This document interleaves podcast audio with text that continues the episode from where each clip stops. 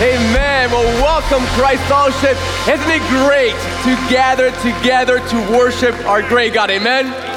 Man, it's great to see you all. Welcome. My name is Omar, and I have the honor and the privilege of serving as the lead pastor here. And I want to welcome all of our campuses right now joining us all through Miami Live, and also everyone online. In fact, family, let's go ahead and show some love right now to them, because we love you and we're thankful that you're joining us today. And you know, on this Memorial Day weekend, it is a big weekend because we are starting a brand new series called Back to the Future. And we have been on a journey through the Gospel of Mark, and we're starting Mark chapter 13 this weekend, which is called the Olivet Discourse, where the Lord sits down with his disciples and begins to reveal to them and to us what the future holds. And so I am ready and excited to dive into God's Word. I hope you are too.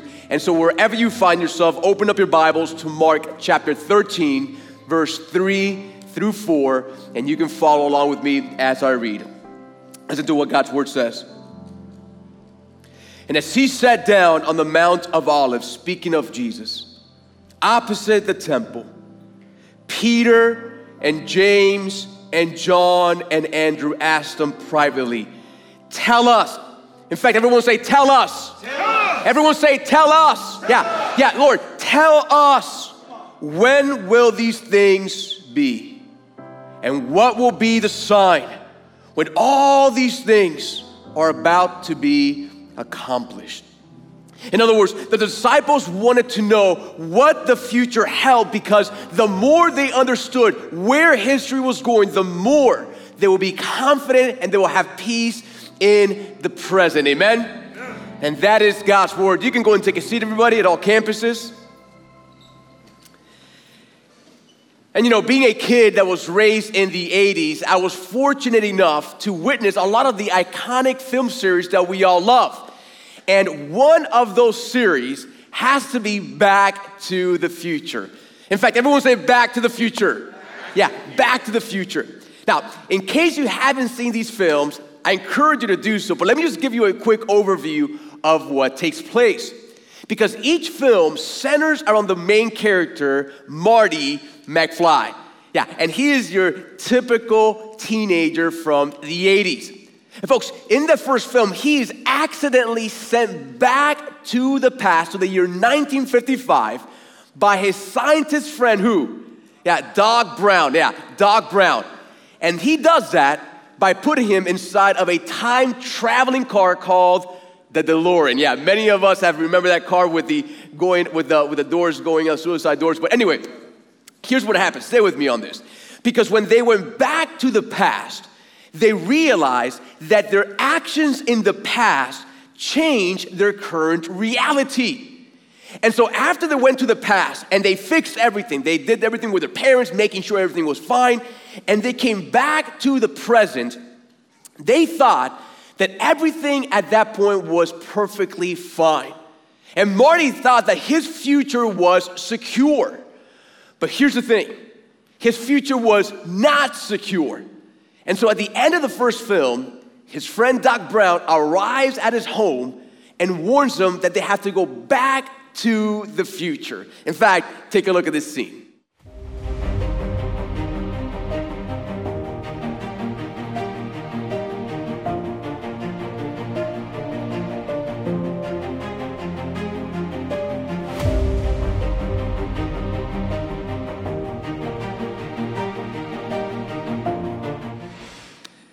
Yeah, hey, we all love those scenes, right? If you were raised in the 80s, you kind of have an itch to go back home and watch those films. But, you know, I love the question that Marty poses in that scene. He says, what happens in the future, Doc? What happens in the future?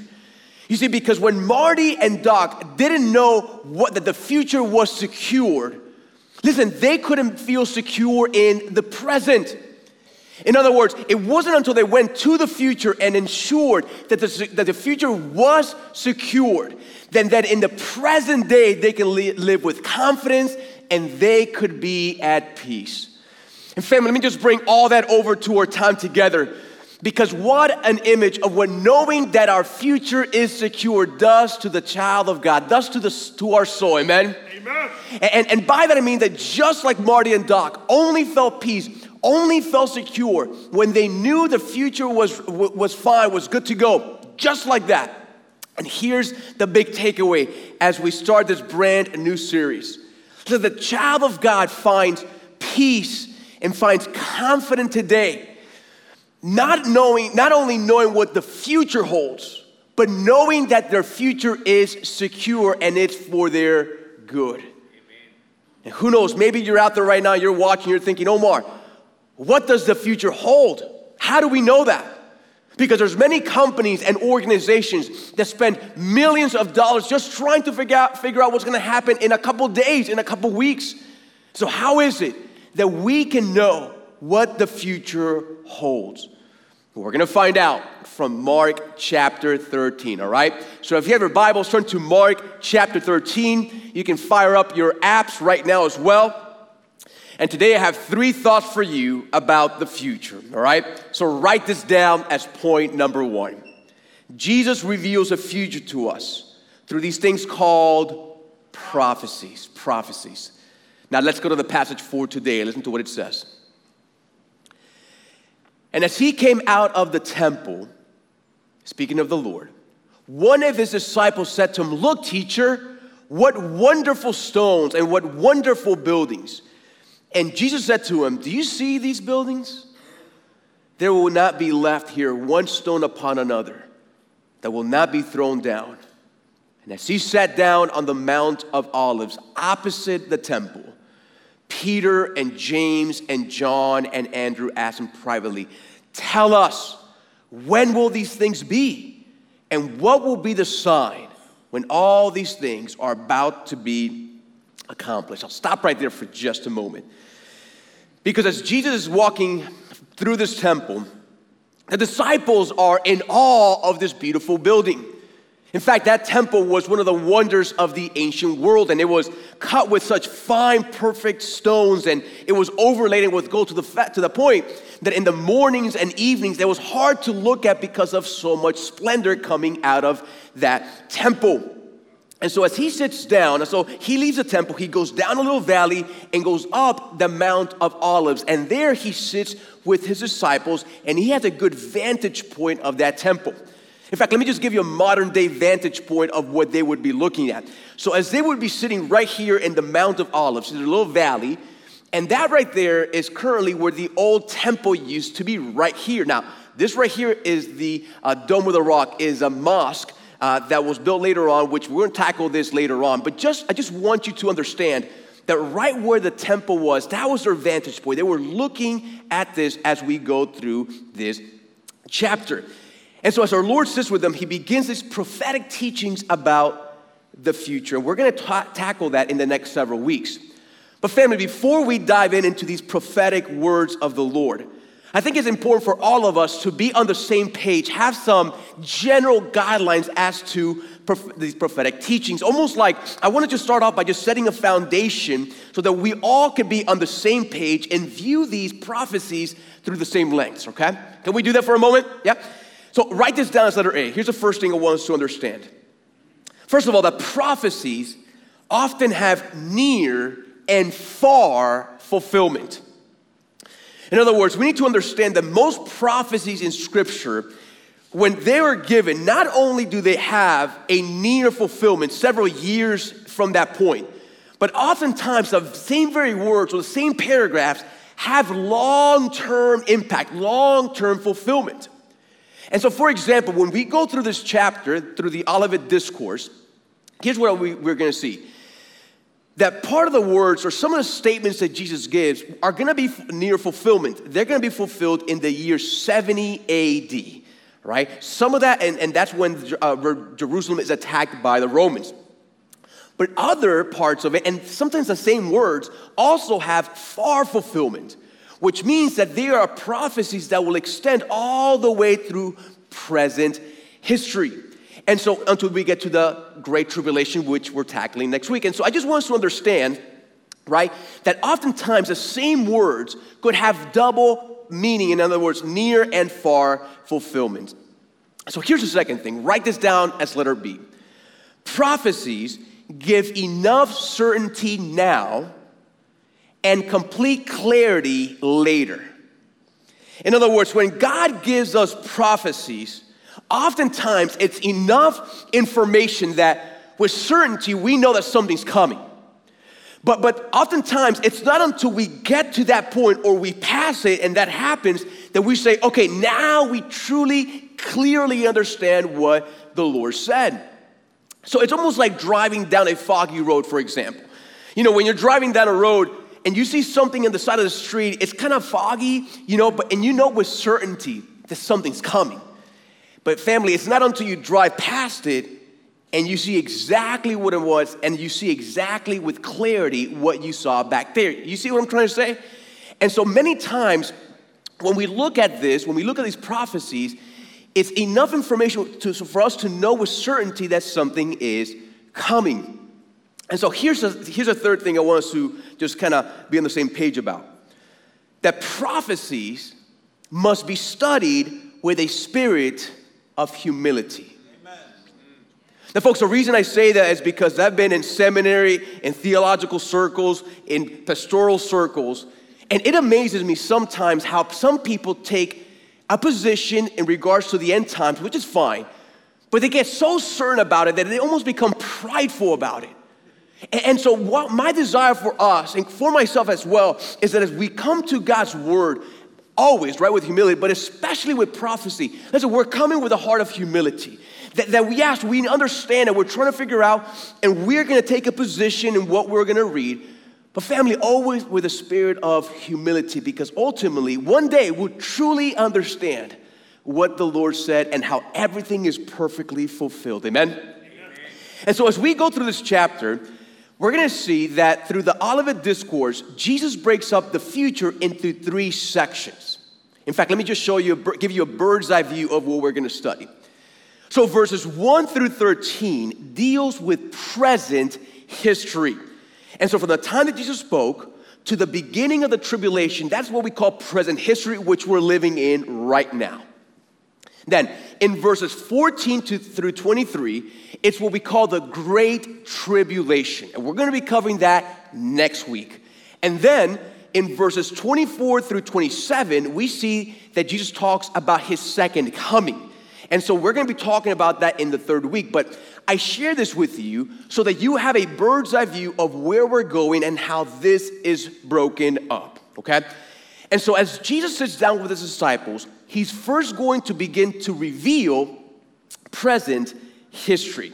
And family, here is what he reveals to them and to us.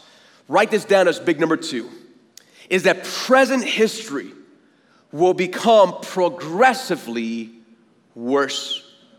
Progressively worse. Now, folks, don't forget who Jesus is speaking to here, because the disciples at that point were probably like in their late teenage years, early 20s. And in their mind, they're thinking, well, we're the closest followers to the Messiah, right? When he takes the throne and he establishes his kingdom, we're going to be loved by everyone. We're going to be honored by everyone. We're going to have prestige. We're going to be honored. And so basically he's telling them, listen, that their life from that point on will not get better, will begin to get worse. And not only that, but also for the city of Jerusalem. And folks, we see from history that the beautiful temple that they were seeing from far away, that beautiful temple would one day be invaded by the Romans in the year 70 AD. They would surround the entire city of Jerusalem, cut off its water, cut off the food, starve them pretty much to death. Once a week, they invaded that city. They destroyed that temple. Every stone was taken off. The whole city of Jerusalem was destroyed. Everyone, mostly everyone in that city was massacred, and the few remaining people will spread all throughout the world. So all that took place in the year 70 AD. But we also see that this prophecy not only applies to the near term, but applies to the long term. And so what the Lord is going to show us today is that as present history continues, things are not going to get better, But things are progressively going to get worse. And so the disciples asked him, which is our question as well, well, Lord, what are the signs that we need to be looking? What are the things that we need to be looking for so that we know that history is on track according to your word? And so here's the first thing that Jesus tells them. Write this down as letter A. That first of all, there will be an increase of religious deception. Religious deception. Now let's go back to the passage and listen to how the Lord answers. It says, and Jesus began to say to them, see that no one leads you astray. Many will come in my name, saying, I am he. And they will lead, not some, but many people astray. You see, shortly after the death and resurrection of Christ, because he wasn't who they were expecting Christ to be, there were other people who came up, I'm sure were claiming to be the Messiah. And so a big battle of the early church was not only battling heresy, but also battling all these people who claimed to be the Messiah. But folks, at the same time, we see from Scripture that as history progresses towards that tribulation, that there's going to be a lot of religious deception. For example, even just during the last several hundred years, we've seen a number of cults coming out of Christianity, such as Jehovah's Witnesses and the Mormons. You know, they have their own leader, so to speak, that they twist the truth of God to fit their own theology and to fit their own views. So there's a lot of people who are following these different cults that emanate from Christianity. But even recently, we've seen an increase of people claiming to be the Messiah. In fact, let me just give you some quick numbers. You know, in the 1700s, there were two people who claimed to be the Messiah. In the 1800s, there were seven people who claimed to be the Messiah. In the 1900s, there were 27 people who claimed to be the Messiah. And folks, even at the start of this century, in the first 21 years, we already have 8 people who claim to be the Messiah. And family, even in Miami, listen, we have seen that already. I don't know if you remember, but several years ago, there was a man up north in northern Miami who claimed to be Jesus, who claimed to be the Messiah, had thousands of people following him and leading people astray.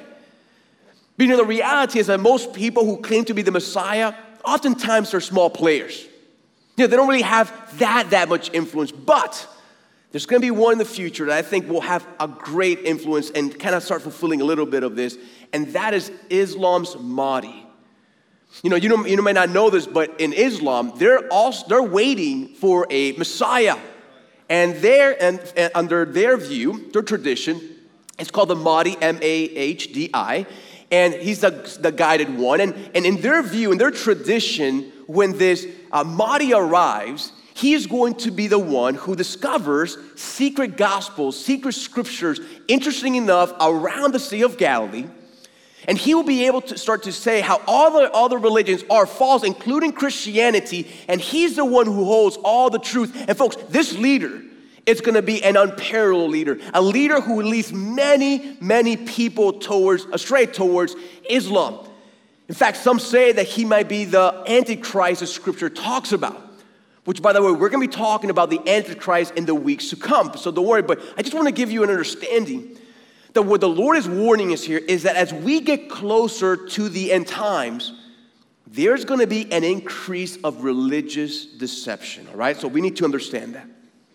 And next, write this down as letter B. We're going to see an increase in political wars, Lately, we've been hearing a lot about that, huh? In fact, listen to how Jesus continues. It says, and when you hear of wars and rumors of wars, don't be alarmed. This must take place, but the end is not yet. For nation will rise against nation and kingdom against kingdom. So we see in the early first century, the near prophecy of this, that there was rumors of war, and eventually what took place was they were invaded in the year 70 AD. But family, in the long term, what we're seeing also is that history is also progressing and wars are escalating. You know, it's interesting that as technology increases, so does killing power, doesn't it? In fact, for some of us who are young, for most of us here, you know, just recently, the First and Second World Wars took place. And it may seem long ago for all of us, but in terms of history, it's very, very near. You may not know this, but the First and Second World War was devastating. We saw nation against nation, kingdom against kingdom starting to arise. The Axis powers, the Allied powers, they were coming against together. For example, we saw soldiers from different places coming together to battle nation and confederacy against confederacy. So we saw that, and the destruction that took place during that time was significant. But you may not know this, but the First and Second World War had 95 million people who died. Think about that. 95 million people. The biggest bloodshed in history. And so what the Lord is trying to show us here, listen, is that as the world progresses, people thought it was going to get better with technology, with wisdom, and things are progressively getting worse. See, the Lord accurately foresaw that this world will never know peace. This world will continue to go down in morals, in spirituality, in all these different things. And so we will never improve morally the way we want to. So we're going to devolve into more and more wars as we go into the future. We don't know what the next decades hold as we move into the future. So that's another thing. Here's a third thing he warns us of. Write this down as letter C. It says there's going to be natural disasters, an increase in that. In fact, listen to the next verse. It says there will be earthquakes in various places, and there will be famines, but these are but the beginning of birth pains. So as history progresses, we start seeing that there's even more and more natural disasters. And even here, I think we can all agree, early on, I remember growing up, whenever I heard of a hurricane coming, a hurricane category 1 or 2 was the scariest thing possible. You guys remember that?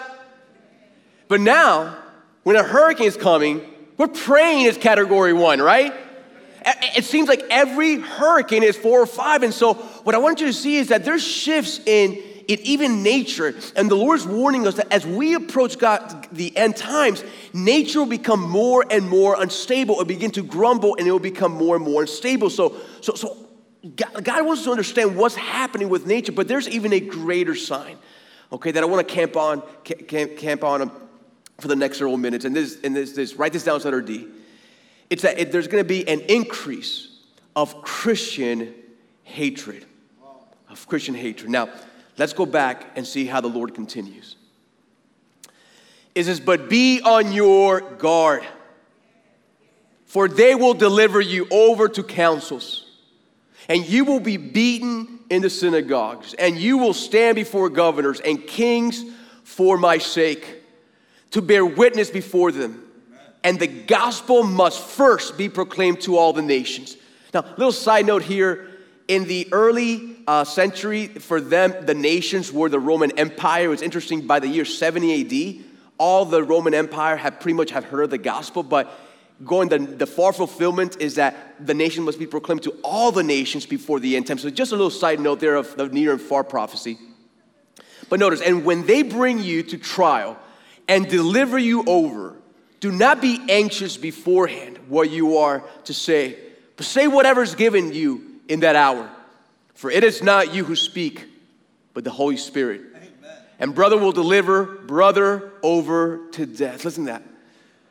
And the father his child, and children will rise against parents and have them put to death. And notice, and you will be what? Hated. What? Hated. Hated. And you will be hated by all for my sake.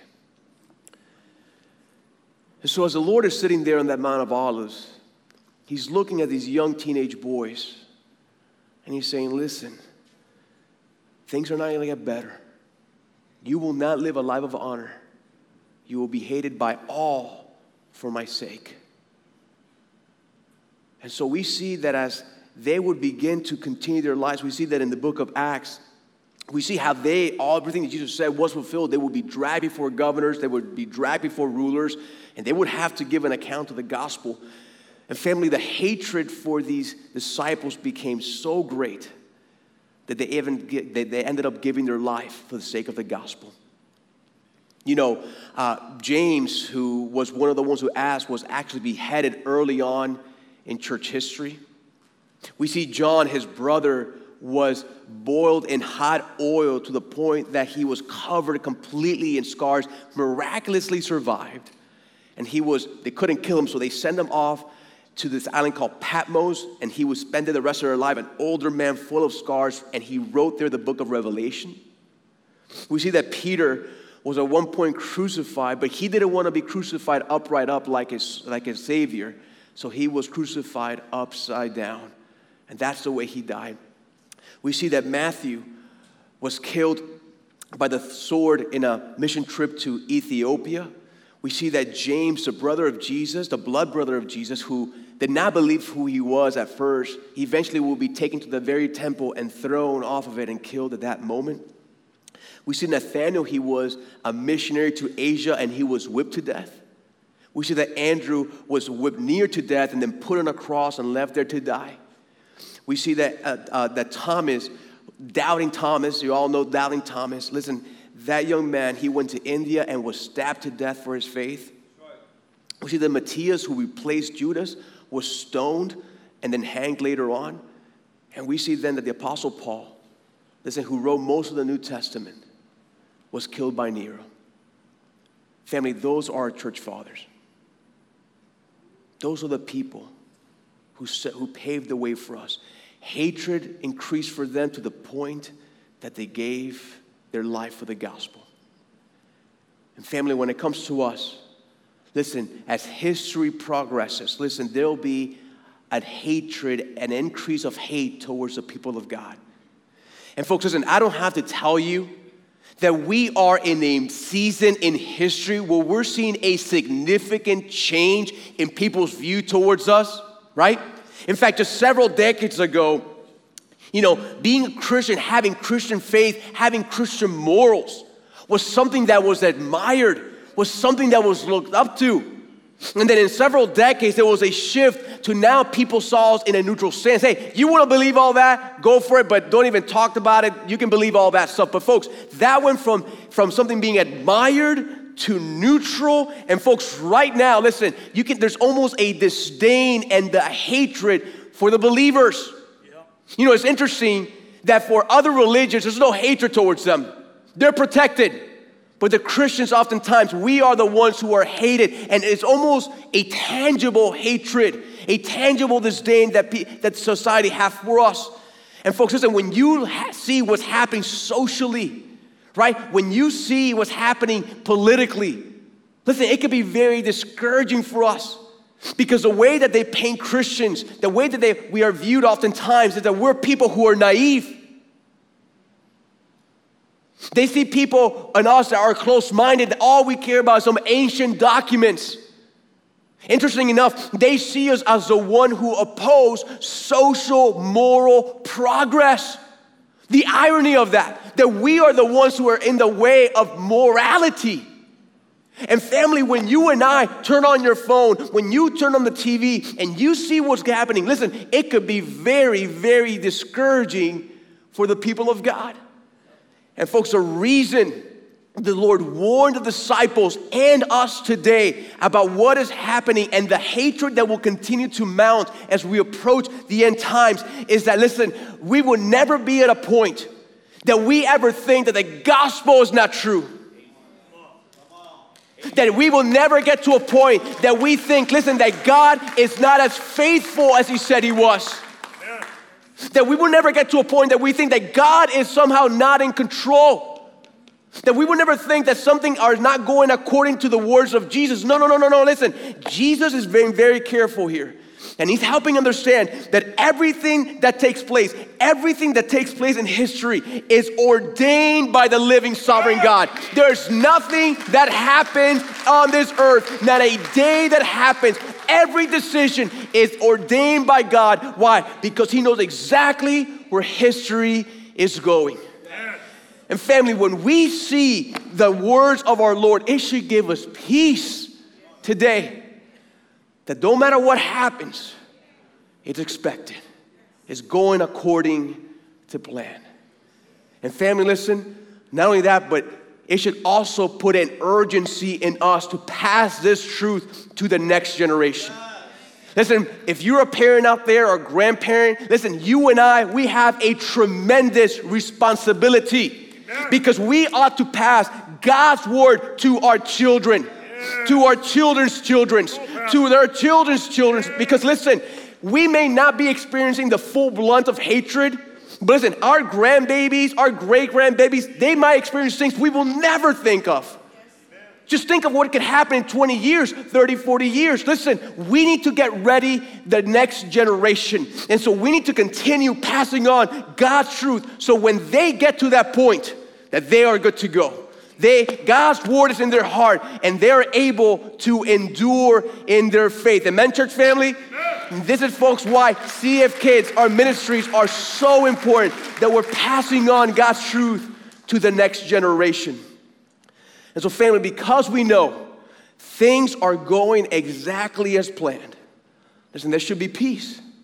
And, folks, it should motivate us to do the following. Write this down as big number 3. Listen, we must then endure in our faith until the end of our lives. Amen. In fact, listen to what it says next. Jesus says, and you will be hated by all for my sake. And listen carefully. But the one who what? Endures. Say it again. Endures. Endures. The one who endures to the end will be saved. So folks, Jesus is clearly telling us, listen, that only those who endure till the end will be saved. It doesn't matter how bad get things in your life, personally or socially, the ones who endure in their faith to the end shall be saved. In other words, that's what theologians call the perseverance of the faith. That a true believer in Christ will persevere through every trial, will persevere through every disappointment, will persevere through every discouragement, will persevere through every hatred in society, whatever it takes. A true believer in Christ will persevere in their faith until the very end. So the question is, okay, Pastor, what happens if someone just walks away from the faith? Did they lose their salvation? Well, listen to what God's word says in 1 John chapter 2. It says, they went out from us. They walked away from Christ, but they were not of us. For if they had been of us, if they had been true believers, they would have continued with us. But they went out that it may be complained that they are all not of us. You see, family, notice, the fact that someone walks away from the faith and never returns is not a proof that they lost their salvation. It's proof that they were not true believers to begin with. But then here's what happens. Notice what the very next verse says. But you have been anointed by the Holy One. And you have all the what? Knowledge. You have all the knowledge. In other words, you are God's chosen people. You are the people of God, and God has given you His word so that you know what's coming up in the future. And folks, that's the way. That's one of the ways that we endure. We have God's word, and we endure in our faith. But there's another aspect to this too, because not only do we endure while having knowledge, but we endure by coming together and physically worshiping the Lord. You know, it's interesting, the Apostle Paul, as he's writing to the church in Romans, he says this, for I long to see you. I long to gather with you. And here's why. That we may be mutually encouraged by each other's faith, both yours and mine. In other words, there's something that happens when the people of God gather physically to worship God. Listen, you might not talk to everyone in the room, but just their mere presence, the fact that they're here, there's people who are going through trials, discouragement, issues in life, but we're all worshiping God. That is encouraging to us. That's when no one comes to church and walks out and says, that was a waste of my time. No, why? Because something happens when the people of God gather together, that we are strengthened by each other's faith. We're strengthened by each other. And folks, that is why God's word warns us to not neglect to meet together, as it is the habit of some. but encouraging one another, and all the more as you see that day draw near. You know, I know that this season of COVID has knocked us out of our habits in many areas of our life. It's happened to you, it's happened to me.